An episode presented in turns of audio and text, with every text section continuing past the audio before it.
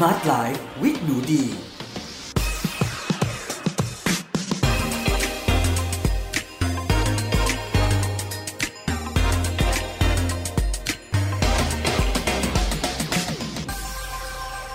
สวัสดีค่ะ ยินดีต้อนรับเข้าสู่ Med Listening Podcast ในรายการ Smart Life with หนูดี กับดิฉันหนูดีวานิสาเรส และในวันนี้นะคะเราอยู่กันที่ EP ที่ 24 ค่ะ ในหัวข้อที่ฮอตฮิต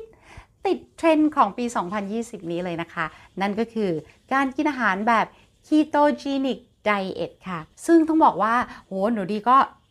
ตกใจมากเลยนะคะ ที่คนไทยอะค่ะ กินคีโตกันเยอะมากๆเลย อาจจะเป็นเพราะว่ามันเป็นวิธีการกินอันหนึงนะคะ ที่ทำให้หนุ่มๆ สาวๆ หลายๆคนเนี่ยค่ะ ลดน้ำหนักได้ดังใจประสงค์ในเวลาอันสั้นเลยนะคะ แต่ว่าจะมีผลดีผลเสียหรือไม่ วันนี้เดี๋ยวเราจะมาเจาะลึก ล้วงเข้าไปในข้อมูลกันนะคะว่า เอ๊ะ การกินแบบนี้เหมาะกับเราหรือเปล่าเนาะ ถ้าเราอยากลดความอ้วน มันจะเป็นสิ่งที่เราควรจะหยิบจับนำมาใช้ หรือว่าเราจะควรหลีกเลี่ยง อันนี้การตัดสินใจอยู่ที่คุณเลยนะคะ แต่วันนี้เนี่ยหนูดีก็นำข้อมูลมาแชร์กัน แล้วตอนท้ายหนูดีจะขอแชร์ความคิดเห็นของหนูดีนะคะ แล้วก็จะบอกว่าหนูดี มีโอกาสได้ทดลองกินคีโตหรือไม่อย่างไรด้วยเหตุผลอะไรค่ะอ่าในลำดับแรกเลยนะคะ มาทำความรู้จักกันก่อนดีกว่าค่ะ ว่าการกิน ketogenic diet หรือว่ากินคีโตนั้นคืออะไรค่ะ การกินคีโตนะคะ นั่นก็คือการกินอาหารที่เน้นการกินไขมันเยอะกว่าการกิน carb หรือว่าคาร์โบไฮเดรตนะคะ ซึ่งวิธีการกินแบบนี้ค่ะ มีการ ทดลองนะคะ เก็บข้อมูลงานวิจัย แล้วมีความเชื่อกันว่าจะช่วยให้ร่างกายของเราเนี่ยค่ะเผาผลาญไขมันที่เราเก็บไว้ในร่างกายของเราเป็นพลังงานหลักนะคะ แล้วก็ทำให้เราเนี่ยสามารถที่จะลดน้ำหนักได้หรือว่าลดความเสี่ยงในโรคที่เกี่ยวข้องกับการที่เรามีไขมันเยอะและไขมันล้นเกินไปได้ค่ะ พูดง่าย ๆก็คือมันก็คือการกินแบบ high fat แล้วก็ low carb นะคะ ทีนี้เนี่ยมาดูกันเนาะว่า เปอร์เซ็นต์การกินค่ะ เปอร์เซ็นต์การกินเนี่ยสำคัญมาก ๆ เลยนะคะ เพราะว่าคนทั่วไปเนี่ยค่ะจะกิน carb หรือว่าคาร์โบไฮเดรตเนี่ยอยู่ที่ประมาณ 50ถึง 70%ของแคลอรี่รวมในวันนั้นๆ ในแต่ละวันนะคะ แต่การกินคีโตเนี่ยทุกคนคือมันจะต้องลด carb นะคะหรือว่าคาร์โบไฮเดรตเนี่ยลงไปต่ำมากเลยนะคะ อยู่ที่ประมาณต่ำกว่านะคะ 5% ของแคลอรี่รวมในวันนั้นเลย ถ้าจะให้พูดให้เห็นภาพง่ายๆเลยนะ ก็คือวันหนึ่งอะเราห้ามกิน carb เกินแอปเปิลหนึ่งลูก อืมผลไม้ผักเป็น carb นะคะ อย่างพวกอาหาร plant based whole food เนี่ยเขาจะเรียกว่าเป็นการกิน plant based เน้นพืชที่เป็นวิธีการกินที่อีกอันฮอตฮิตมากเนาะเป็นเทรนด์ของปี 2020 เลยนะคะ นั่นก็คือกินเน้นผักเน้นพืชนั้น เรียกว่า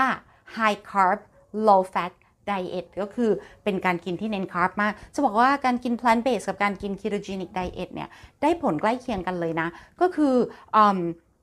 น้ำหนักลดนะคะ แล้วก็ รอบเอวอะไรก็จะลดลดไปด้วย แต่ว่าการกิน plant based เนี่ยค่ะจะมีจะกินผักผลไม้เยอะมาก แล้วก็แทบไม่กินไขมันไม่กินไขมันที่เป็นขวดขวดเป็นสลับสลับอย่างนั้นไม่กินเลยนะคะอะมาดูกันค่ะว่า พอบอกว่าอุ้ยกินคาร์บได้แค่ไม่ถึง 5%ฉันกินอะไรได้บ้างนะคะ มามาดูสิ่งที่คนที่กิน ketogenic diet กินได้และกินไม่ได้กันค่ะ สิ่งที่กินได้ในแต่ละวันและต้องกินทุกวันนะคะเอแน่นอนในเมื่อคุณบอกว่าคุณเป็นไฮแฟตเนาะเปอร์เซ็นต์แรกนะคะ สิ่งที่คุณต้องกินเยอะที่สุด นั่นก็คือในกลุ่มน้ำมันค่ะ กลุ่มไขมัน เช่นอะโวคาโดนะคะลูกอะโวคาโดนะคะน้ำมันอะโวคาโด M น้ำมัน MCT นะคะ อันนี้ย่อมาจาก medium chain triglyceride นะคะ ก็ส่วนใหญ่จะมาจากมะพร้าวเนาะแล้วก็น้ำมันมะกอกนะคะ และน้ำมันมะพร้าวและ เนย คือทุกคนแค่นึกก็จุกแล้ว แต่ว่าสำหรับคนที่กินคีโตเขาบอกอันนี้คือชิวๆสิวๆเลยนะ กินได้สบายมาก ในลำดับที่ 2 ที่คุณต้องกินนะคะ ก็คือในกลุ่มโปรตีนที่จะต้องมาจากสัตว์นะคะ กลุ่มโปรตีนที่มาจากสัตว์เนี่ยค่ะก็คือจะมีเนื้อแดงนะคะ สัตว์ปีก ไข่และปลาค่ะ และในลำดับที่ 3 นะคะ ที่คุณต้องกินเป็นประจำทุกวันเลยนะคะ ก็คือพืชผัก ที่เป็นพืชผักที่มีแป้งต่ำนะคะ มีคาร์บต่ำ ที่ภาษาอังกฤษจะเรียกกันว่า non starchy veggies นะคะ non starchy vegetables นั่นก็คือพืชผักใบเขียวนะคะ พืชผักในกลุ่มที่เรียกว่า cruciferous ค่ะ ซึ่งประกอบไปด้วยบรอกโคลีนะคะกะหล่ำปลีค่ะ ดอกกระหล่ำนะคะ แล้วก็ Brussels sprouts นะคะ หัวหัวกระหล่ำเนาะ หัวหัวดอกกระหล่ำเล็กๆอะค่ะหัวกระหล่ำบรัสเซล แล้วก็แตงกวาค่ะ ทีนี้เนี่ยค่ะ สิ่งที่คุณกินได้แบบ ไม่บ่อย ไม่ต้องกินทุกวันแต่กินได้นะคะ แต่ว่าไม่ต้องกินทุกวัน นั่นก็คืออะไรต่างๆที่เป็นผลิตภัณฑ์ของนมวัวที่เป็น full fat นะคะ ห้ามเป็น low fat เนาะเช่นนมชีสและโยเกิร์ตนะคะ แล้วก็ต่อมานะคะก็คือพืชผักที่มีแป้งอยู่แต่ไม่เยอะมากนะคะ เช่นในกลุ่มของแครอทนะคะ หัวบีทรูทนะคะกลุ่มของตระกูลถั่วลันเตาค่ะอาร์ติโชกแล้วก็มันฝรั่งกินได้บ้างค่ะ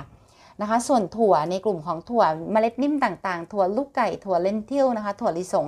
กินได้นะคะ แต่ไม่ต้องบ่อย แล้วก็เมล็ดพืชนะคะ พวก nuts ต่างๆ ถั่วเปลือกแข็งนะคะ เช่นอัลมอนด์เมล็ดมะม่วงหิมพานต์นะคะ ถั่ววอลนัท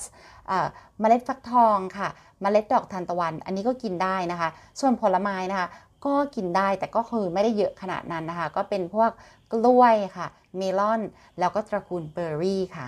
สิ่งที่ต้องห้ามกินเลยนะคะ ก็คือน้ำตาลทุกชนิดเลยค่ะ รวมถึงน้ำผึ้งนะคะ agave syrupแล้วก็น้ำตาลน้ำเชื่อมเมเปิลหรือว่า maple syrup ด้วยค่ะ แล้วก็เมล็ดธัญพืชนะคะ พวกข้าวสาลีข้าวโอ๊ตนะคะ ข้าวทุกชนิดแล้วก็ข้าวโพดนะห้ามเลยนะทุกคนนะไม่งั้นนะคุณจะหลุด ketosis เลยนะ เดี๋ยวเราจะมาคุยว่า ketosis คืออะไรค่ะ แล้วก็แป้งอะแป้งทุกชนิดขนมปังเบเกอรี่พาสต้าห้าม เนาะแล้วก็อาหารแปรรูปต่างๆนะคะ ก็จริงๆเราก็คือห้ามเช่นกันเลยนะ ทุกคนยกเว้นมันเขียนแบบว่าเป็น keto specific เลยนะคะ ก็คือเขียนมาเลยว่า keto friendly คนกินคีโตกินได้ ไม่งั้นนะ ถ้าคุณกินอะไรตามใจปากแล้วไปกินผิดนะ คุณจะหลุดออกมาจาก ketosis แล้วอาจจะใช้เวลาถึง 3 วันกว่าจะกลับเข้าไปสู่ภาวะ ketosis ได้อะพูดถึงตรงนี้นะคะ ก็ต้องพูดถึงว่า ketosis คืออะไรเนาะเดี๋ยวมาดูกันเลยค่ะว่าทำไมต้องกินอะไรที่มันแบบ เฮ้ย ประหลาดมากเลย เพื่อจะเข้า ketosis อืมแล้วการเข้า ketosis มันมีข้อดีข้อเสียยังไงทำไมคนอยากเข้า ketosis กันจังเลยค่ะ ketosis นะคะคือภาวะการใช้พลังงานในร่างกายของเรานะคะ ที่จะใช้ไขมันค่ะ หรือที่เรียกกันว่าคีโตนนะคะ หรือว่า ketone body นะคะ เป็นพลังงานหลักแทนพลังงาน ที่มาจากคาร์โบไฮเดรตที่กลายไปเป็นน้ำตาลเป็นกลูโคสต่างๆนะคะแล้วก็กลายเป็นไกลโคเจนเก็บไว้ในเซลล์เนาะก็การที่เราเนี่ยค่ะมนุษย์เนี่ยค่ะก็จะมีร่างกายนะคะที่เหมือนรถยนต์ที่มีพลังงานอสองสองระบบเครื่องยนต์นะคะระบบหนึ่งก็คือใช้ไขมันนะคะที่มาจากคีโทนหรือว่า ketone body แล้วก็อีกอันหนึ่งคือเป็นพลังงานที่มาจาก carb แล้วก็น้ำตาลนะคะ ทีนี้เนี่ยมันก็มีข้อดีข้อเสียต่างกันทุกคน คือการที่เราใช้พลังงานจากคาร์บจากน้ำตาลเนี่ยมันเป็นพลังงานสะอาดมาก แต่ว่ามันก็จะมี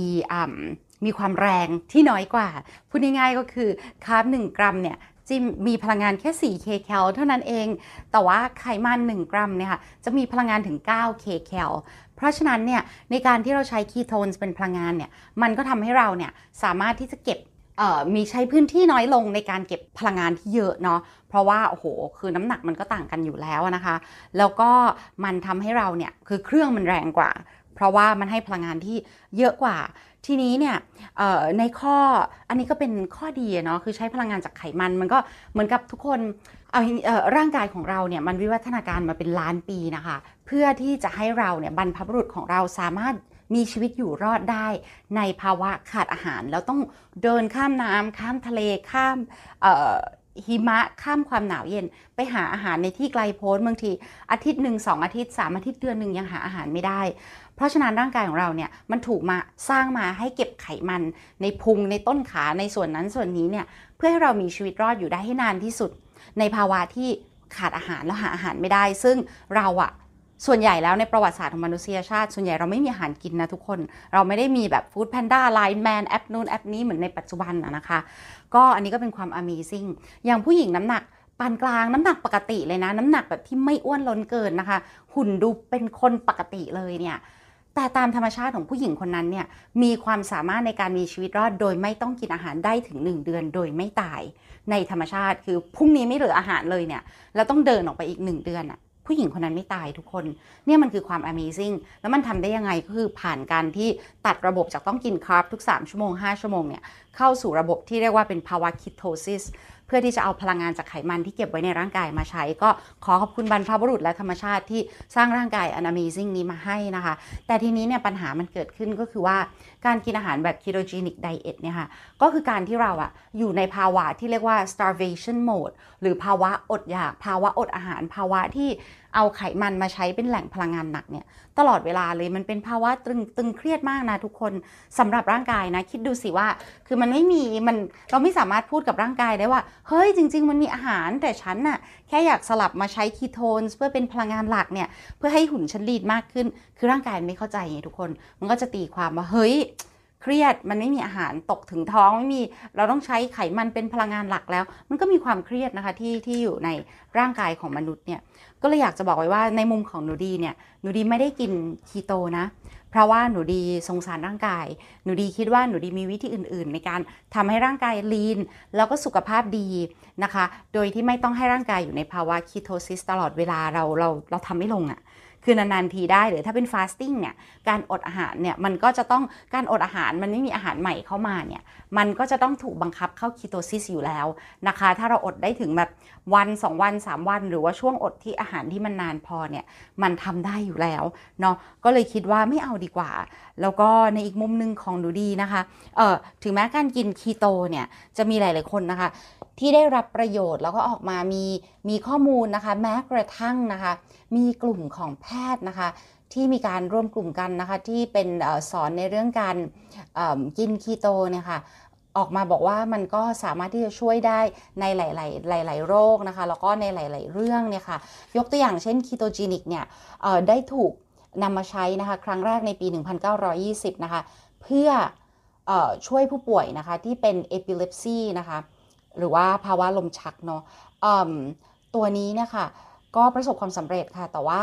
สำหรับตัวหนูดีมองว่าหนูดีเนี่ยคงไม่ได้กินคีโต